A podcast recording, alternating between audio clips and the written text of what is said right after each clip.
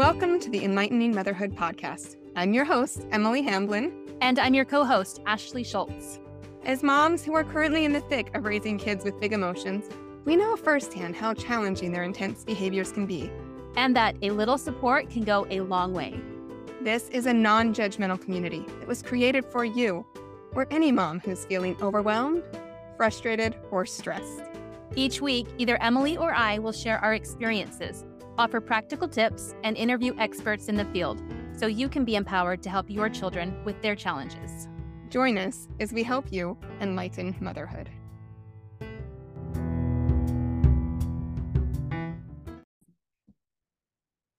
Hello, everyone. This is Emily Hamblin. Welcome to another episode of the Enlightening Motherhood podcast.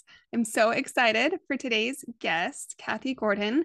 She was one of our guests in our recent summit, Raising Emotionally Healthy Families, and I'm super excited to have her back on the podcast now, this time talking about boundaries, which is something we can all talk about, especially those of us who are raising children with really intense emotions. So welcome, Kathy. We're so excited to have you today. Oh, thank you so much, Emily. Thanks for having me. It's great to be here. Great to be connected to you again. And my name is Kathy Gordon. I'm a certified instructor of Hand in Hand Parenting and a single adoptive mama of, he just turned twenty two days ago, a son. And I'm also the moderator of our awesome membership program, the Parent Club Community. And I'm, this is one of my favorite topics, uh, boundaries, setting limits. So I'm really excited to dig into this today. Okay, well, let's just jump straight in. Can you tell us a little bit about boundaries? You often use the term warm boundaries. Now, what are boundaries in general, and what are warm boundaries, particularly in the context of parenting?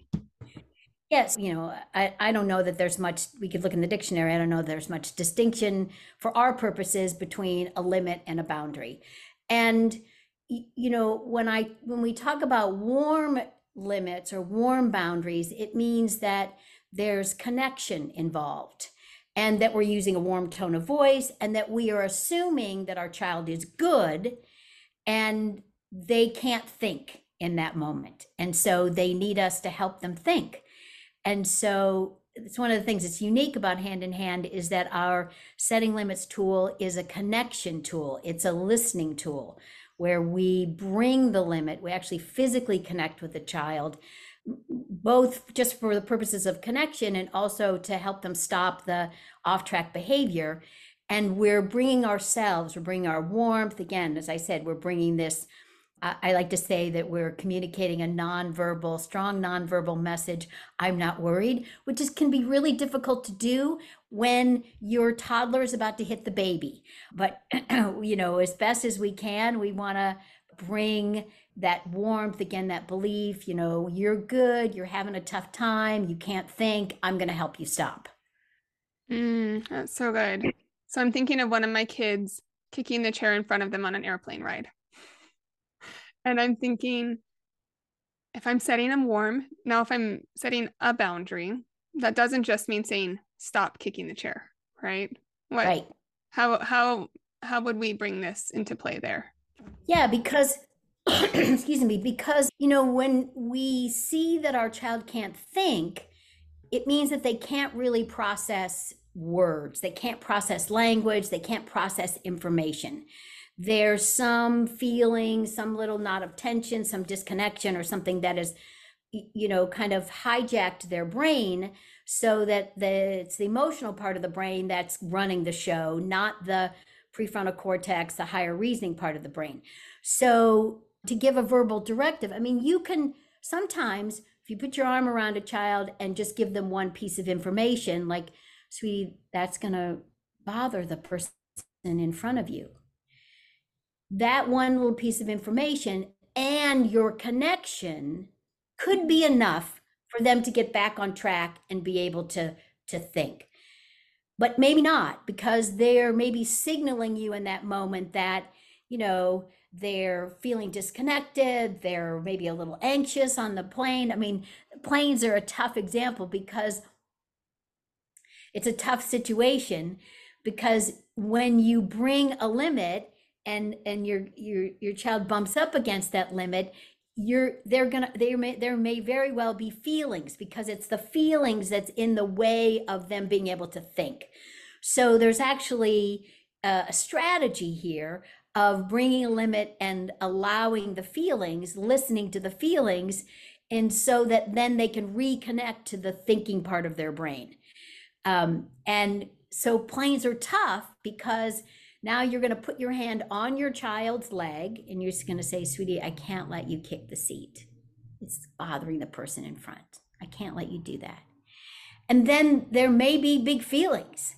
So it's interesting that you bring up the idea of an airplane, because we're not opposed to what I call workarounds in an unworkable situation.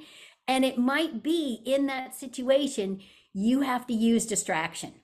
Mm-hmm. You know, that's when you bring out the games or the little, the toys or the snacks, because it's not an opportune place to listen to feelings, you know, because they're, you know, crying children are, are difficult for other people on a plane. Yeah. So I just wanted to throw that in there in terms of, you know, if it's, excuse me, if it's, you know, you are, I was going to say driving, but that's kind of another unworkable situation. The child is kicking the back of your seat. Maybe um, watching a movie as a family. That might be a better. Yeah. Yes. And they're, you know, I mean, it could be you're sitting at the dinner table and they're kicking the table or they're kicking their sibling. And then in that instance, you would actually bring, you know, physically bring your body between them and the object that they're kicking, put your hand on their leg and say, no, sweetie, I can't let you do that.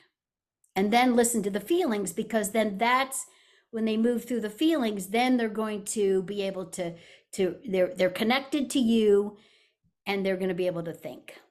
Mm, that's great. So yeah, that plane one was a little, that one was a little harsh, because we don't want other people to have to listen to my kids screaming on an airplane. That that's hard for everyone. But at the dinner table, for yeah. sure, that's that might be a chance to let them. Yeah. Yes. Yes. And it's a great example, though, because there are times where, you know, if you so going back to the plane, you know, if you snap at your child because you're embarrassed or worried about the person in front, you know, that's just going to, you know, things are going to spiral downward. Yeah. So it, it it's a good example in the sense of, you know, where, you know, I could bring a limit or a boundary. I could set a boundary by threatening them, by being harsh with them, but it's just going to make, you know, they, then they may cry anyway, you know, mm-hmm. So that's a good example of like, oh, we might have to do a workaround here. Or you could bring a playful limit where you could say something like, oh, you know, little girls who kick in the front seat, they're getting a thousand kisses. You know, here's the kissing monster, and you can't get away from the kissing monster on a plane. And so, you know, you maybe you try to get to get them to kiss them, but your seatbelt is holding you in, and so you can't quite get to them, you know. And so you could get some laughter going. So that brings connection. It brings laughter, which is a release of feelings, and you know, the, you're a, a way to get them to stop stop the behavior without, you know, the warm limit is often going to bring big feelings, whereas a playful limit is going to bring laughter, which, you know, everybody on the plane is relieved when your child is laughing. Yeah. Oh, that's great. It was a good example in the sense that, it, you know, you, you got, you have options. In that instance, you have options. Mm, that's so good. Yeah, I, I know for sure, probably the way I was raised, if I were kicking a chair, it would have been stop kicking it, stop kicking the chair. I said, stop kicking it. And then there would be yelling. And then people not only have to deal with me kicking the chair, they have to deal with my parent yelling at me.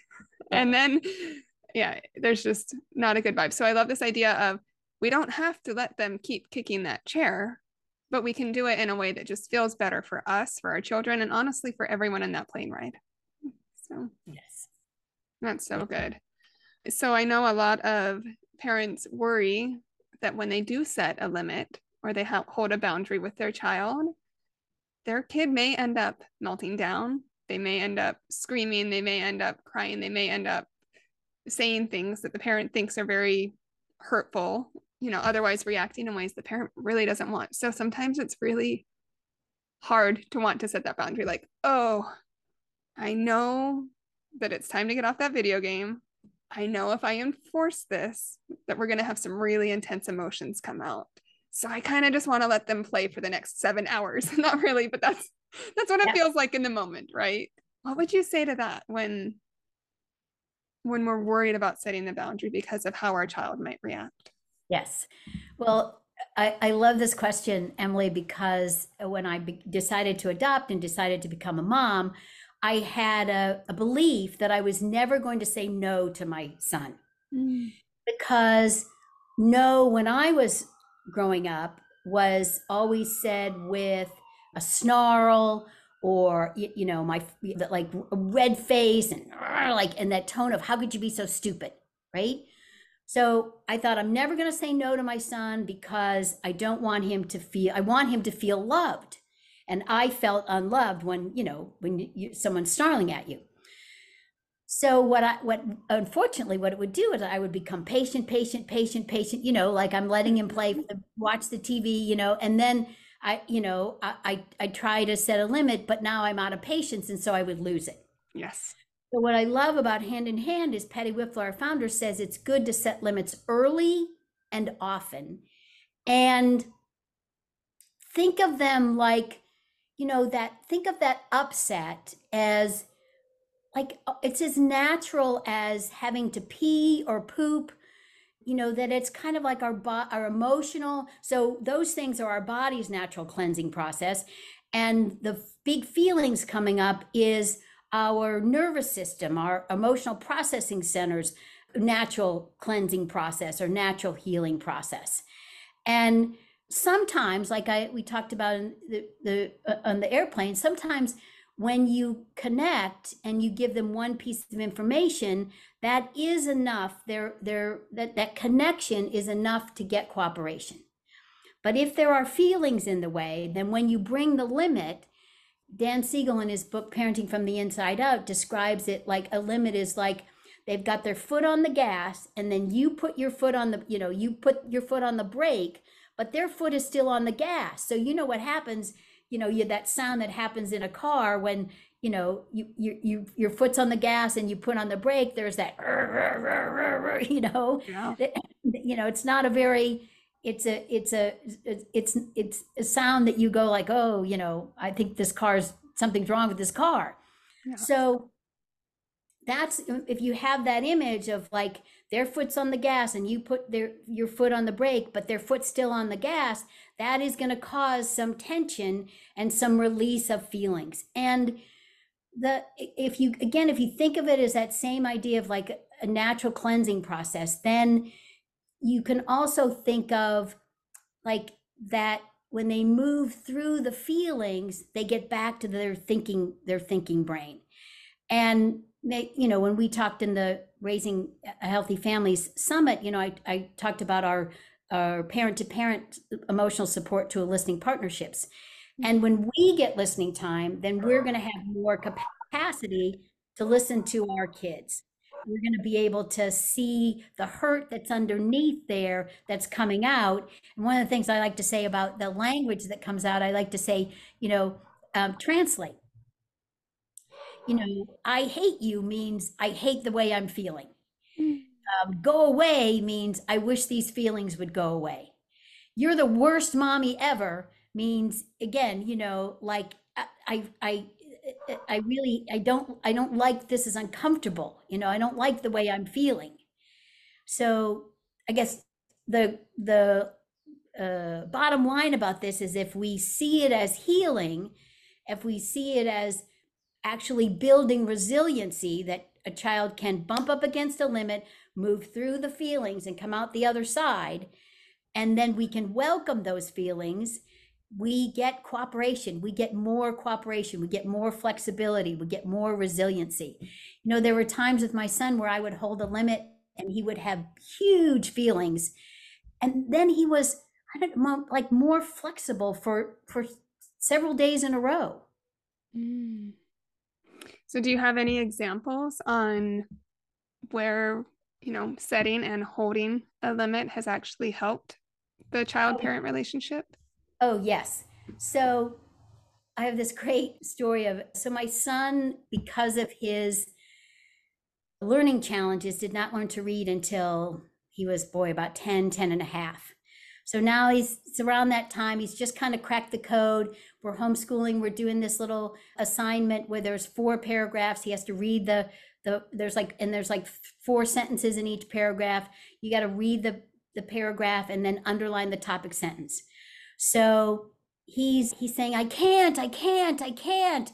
And my mind is going, you know, okay, what now? Does, does he need vision therapy?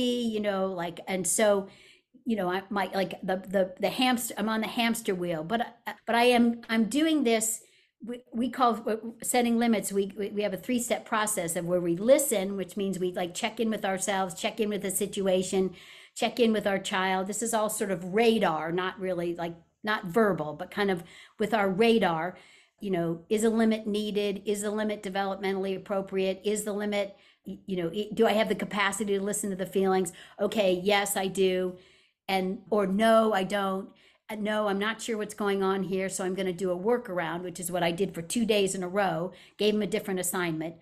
Then I got listening time, and I, in listening time, I, I really, I, I, I got to express all my worries, and I, I got to grieve that he may never love to read as much as I love to read. Reading might always be hard for him. I got to have a good hard cry about that. And then when my feelings cleared and I had more access to the thinking part of my brain, I, I had the light bulb moment. I don't know what his eyes can see, but I do know he's got feelings around this. So that third day, I held a limit. I said, sweetie, this is what we're doing. We're doing this. And he got super upset. He actually, I don't know if he took off his shirt or he had his shirt off, and he started to try to whip me with his shirt. So I grabbed a blanket to hold the blanket up in between us, because now I'm the safety manager. Uh, with physical, with physical aggression, we, we, you know, it becomes a matter of, I'm going to hold a safety limit, mm-hmm. But then it immediately turned playful. And so he started whipping me over the blanket and under the blanket, and he's laughing. So I took the blanket, wrapped it around his arm, and pulled him towards me. We, you know, bumped into each other, fell on the ground. We're both laughing. It turned into a pillow fight. He heaved this big sigh. He said, can I have special time? Uh, I said, sure, I got five minutes. What do you want to do? We tossed the football around for five minutes. He came back in, he sat down, he did the assignment like that, mm-hmm. Like no complaints, no, I mean, like no evidence of a learning challenge. I mean, he just, he just, it, I was blown away. So in that long story, what I'm telling you is that, you know, I used, actually used all of our hand in hand tools, where I got listening time in order to know what limit to set and how to set it. I set, I set a limit. It turned into play listening, where I was, at first I was stay listening, went to his anger. Then it turned into play listening. Then we did special time. And then, and then he, he, he sat down and did it. And not only did we get cooperation, but there was more flexibility, more resilience, more confidence, and our relationship was good and, and still intact. You know, I hadn't, I didn't have to use threats or bribes. I did do workarounds those first two days while I was trying to figure out, you know, if this was the right limit to set. But so that's a, that's a long anecdote about how, you know, bringing a limit and then also using the other tools in terms of stay listening to his feelings and then getting playful and play listening. We threw a little special time in there. All of that releasing of his feelings and connection, those two things, is what then allowed him to, you know, he released the the, the anxiety that he had about reading, and he was able to do it. Mm. That is such a beautiful example there. Okay, I'm going to give you a scenario now. Um, we're going to go with maybe an eleven year old or thir- somewhere. We'll, we'll go up to the tween age, because it gets a little bit harder with them, I think, with incorporating some of these things. let's say they're playing a video game, because I know here that's one of our difficult boundaries for sure. And okay, it's time to get off the video game. The, the agreed upon time is up, and we ask them to get off. They're not getting off. Okay, what next? Yeah. I love this example, because first of all, you know, you've probably as a family, or maybe you and your partner have come up with policies, right? And, and, and, you know, you had a family meeting and you all agreed upon it, but then just because there's a policy in place doesn't mean that in that moment, a child's going to be able to, to do it. Because, and it's great that you use this example of video games, because they're, they're a drug. Yeah. Their video games are a drug. So when you bring a limit around screens, you're getting a double whammy, because first of all, there's the drug withdrawal. They don't want to get off the drug. And there, there's actually research that shows that that that some children's brains, when you cut off that drug, their brain goes right into fight flight. Mm. So not only do you have just the regular um, feelings that come up when somebody bumps up against a, a, a, something that they don't want to do, um, but you you've got drug withdrawal. So the best way to handle this is is absolutely to connect. You got to come in, sit down, connect with them. Maybe you play a little bit of the video game with them.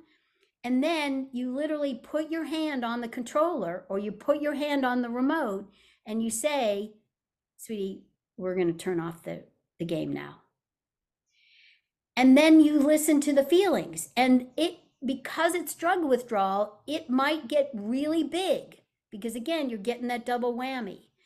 So, you know, you might want to have a blanket handy to kind of wrap them up in a blanket and and and turn them into a burrito. You're going to give them a vigorous snuggle. But that's a difficult limit because of that double whammy. But it's still, the strategy is still the same in terms of coming in, connecting, physically bringing the limit, and then listening to the feelings, which may be super big because of the drug withdrawal. And for some kids, even get physical. So oh, that's good. I know for our family, we have to have a plan with our children. They have very strong wills. So if they're, they're part of that plan from the beginning, they tend to, tends to go better. Not that it always goes amazing, but it goes a little bit better. So they help me plan ahead of time. Okay, you know, we're, we're going to let you do the video game, and we're careful about what video games we allow in our house. I honestly right. don't like any of them, but you know, I'm not the only, I'm not the only one here. So, but in any case, yeah, having them choose, okay, you know, how long is this going to go on for? When the timer goes off, what what's our plan? And I found out the same, like you said, if the plan is, okay, the timer goes off, I'm going to finish up the section that I'm in. Like if they're in the middle of a race on Mario Kart, or if they're in the middle of a game on Pac-Man Party, that they're not going to have to end it in the middle of that. That that helps a lot. And if I go over and I sit with them and join in, like, oh, I become part of it, it makes it easier. Not that it's always easy, but it really helps to ease that when they realize, like, I'm not in my own world over here and my mom's over there, and then she comes to stop what I'm doing. It's that she's in here with me and she's on my side. And I might even be like, oh, that was so fun. This is a bummer. We have to turn it off. Oh, a little frustrating. Of course, yeah. Sometimes my twelve-year-old says, so why are you, why are we turning it off, Mom?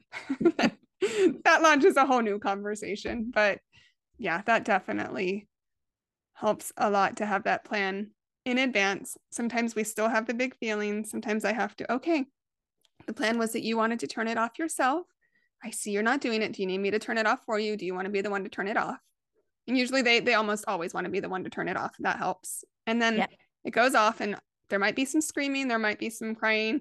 One of my kids gets up and starts to jump on our indoor trampoline, just for about twenty minutes. And that's a really good coping mechanism, but we're, we're ready for it. It's also helped us. We don't do screen time every day. We try to bulk it. So sometimes they can get a longer period once in a while. Yeah, that's great. All of that is so wonderful, Emily.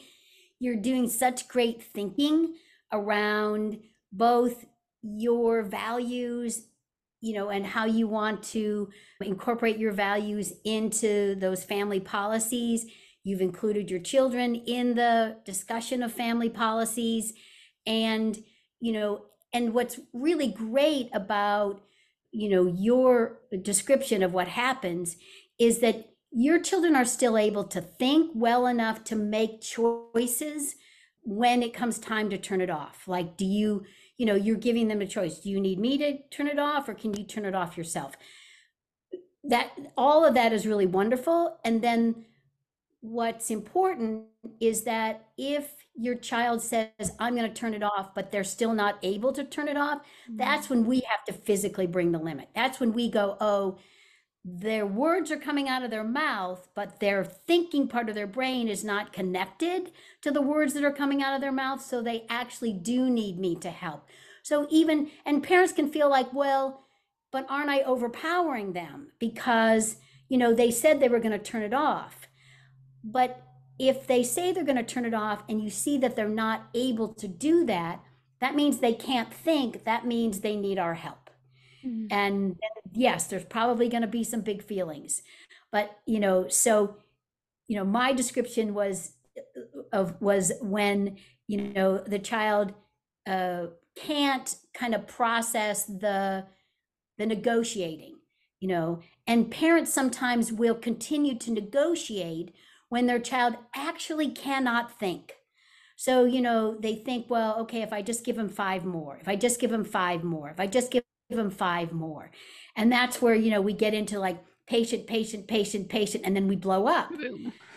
Actually, they, they, if, if, if we're in that stage of negotiating and they really can't think, then we need to bring the, the limit early before we lose the capacity to listen to their feelings. So that's just the distinction about noticing, well, we're having a conversation, but are they really able to process what we're talking about?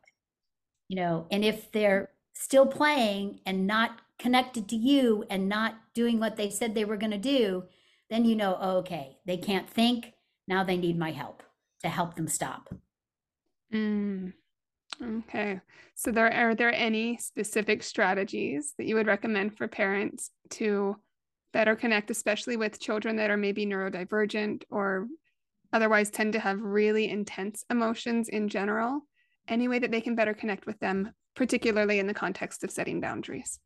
Yeah, it's a great question because, and, and, you know, Hand in Hand, which has been around for about forty years, really started with Patty Whiffler in her Child Development Center. And she will tell you that most of the children with whom she worked were what, you know, we now call neurotypical. So we're relatively, you know, a lot of our, there's a, a group of instructors who have children that would say, you know, their brains are wired a little bit differently. And and so, you know, with maybe more intense emotions or maybe some some uh, like a sensory overwhelm. So we're just kind of learning about using the hand-in-hand tools with children who this idea of like, I bring the limit, they have their feelings, they reconnect to their thinking process, that with a, a child who processes a little bit differently, it might not happen exactly that way. And, you know, so, for example, there, there was a mom uh, in the Parent Club community who discovered that bringing a warm limit and listening to feelings with her son really wasn't effective because he would kind of get in a loop of feelings and sort of like it would never get to that place of like, oh, okay, I've moved through the feelings. So she discovered that it, it was better to bring playful limits. That when she was playful and she got laughter going, that that was a better release of feelings for him to get back into connection with her and and then able to process what she was asking him to do. So that's one thing that parents can experiment with. Is it better? And then there's some kids who are like very rigid, you know, sort of black and white thinkers that tend to really get upset when we get playful. And so then that might be a child that you do actually want to bring a warm limit, you know, and and then listen to feelings. The There's also, you know, we say physically connect. There are some children, the, because of their sensory way, their, their sensory processing is, is that physically connecting is too overwhelming. So you're looking for a sweet spot where you might, um, you know, bring the limit or hold the expectation. You, you know, you sort of, maybe you come close, oh, that's too overwhelming for them. So then you take a step back. And so we have one instructor who discovered that when she was bringing a limit and then there, they would get big feelings, that it was best for her to sit down. And so that she was a lower than them. And I actually, I actually did that with, with my son quite a bit when he would, you know, kind of get wound up and kind of be walking around the room, and maybe he'd be like tossing things. And as long as it wasn't anything of value, you know, as long as he's like, he was just tossing clothes or maybe throwing papers, like, okay, that's like part of his release. I'm just going to be at a lower level than him so that, you know, it's not too overwhelming, not too overpowering. Mm. So those are some of the things that, that, that, uh, that I would suggest. And, you know, even though we, we are now using these terms, neurodiverse, neurodivergent, you know, spirited child, I like to think of it that every brain, every nervous system is a universe unto itself. You know, every, every child processes a little bit differently. And so you, and you know, you may have one child that it, it works really well to bring a warm limit and listen to feelings. And another child, if you do that, it's like overwhelming for them and they get in this loop. So you found that with them, it's better to be playful. With one child, you want to, you know, they want you, they, it seems to work really well when you get really close. Another child, you need to keep a little bit of distance. You're looking for that sweet spot where you're not so far away that now you're giving verbal directives, but you're not so close that you're overwhelming them. Mm-hmm. So you can move from one tool to another. You can be setting a warm limit. Oh, okay, that's a too overwhelming. Now I'm going to move into being more playful. And like the example I gave with my son, like he sort of naturally went from where I was listening to big upset feelings to then it got playful. Mm-hmm. So I was following his lead on that. So, you know, you, you can, you always have options of, am I going to, you know, get physically close, bring a warm limit, or am I going to, you know, be playful, maybe get a chase game going, you know, threaten to be the kissing monster, raspberries on their tummy, you know, uh, to- oh, you know, little boys who do that, they get tossed on the couch, you know, and then you get laughter going. So you always have options in terms of holding a boundary. When it's a matter of physical safety, we absolutely have to come close, and, you know, if they're hurting themselves, if they're hurting us or hurting the house, we absolutely have to help them stop. And, you know, we can do this, you know, with a gentle containment with our own bodies. We can do it with blankets. I used to, with my son, I had these trifold mats. I would hold up the mat and hold it up in between us so he could pummel the mat. You know, so with safety, we act, absolutely have to come close and help them stop. But otherwise, you know, if you're, if your intention is to connect and get underneath the behavior to the feelings that are driving it, then, you know, you have some options on how to do that. And we're not so committed to stopping the behavior or changing the behavior in that red hot minute, because we realize that if we listen to the feelings and they get back to that thinking place, then it's going to create resiliency and flexibility that they may be able to hold, you know, to, to, to follow our guidance and, and respect our boundaries and, and be, you know, be okay with this limit in, you know, tomorrow and the next day. Mm, that's so great. I love this idea of always seeing children as individuals. I'm pretty sure that science has found that each brain is like a fingerprint, that they're completely unique. And some brains might have more in common. And that's why we might say autism tends to have a lot of these traits in common. But even within the autistic community, every single person is an individual. So I love this idea of learning these tools and then adapting them and being very flexible of what works with our children and, you know, learning what doesn't and meeting our kids where they're at. That's a wonderful piece of advice right there. Thank you. Yes, you're welcome. And well, before we wrap this up, I'm sure people will want to connect with you. Where can they find you? So they can find me at hand in hand parenting dot org is, you know, I'm on the website, Kathy Gordon. They can also find me. We have an app, the Hand in Hand Network, and I'm there. I'm there every Monday at um, one p.m. Pacific to do an Ask Me Anything.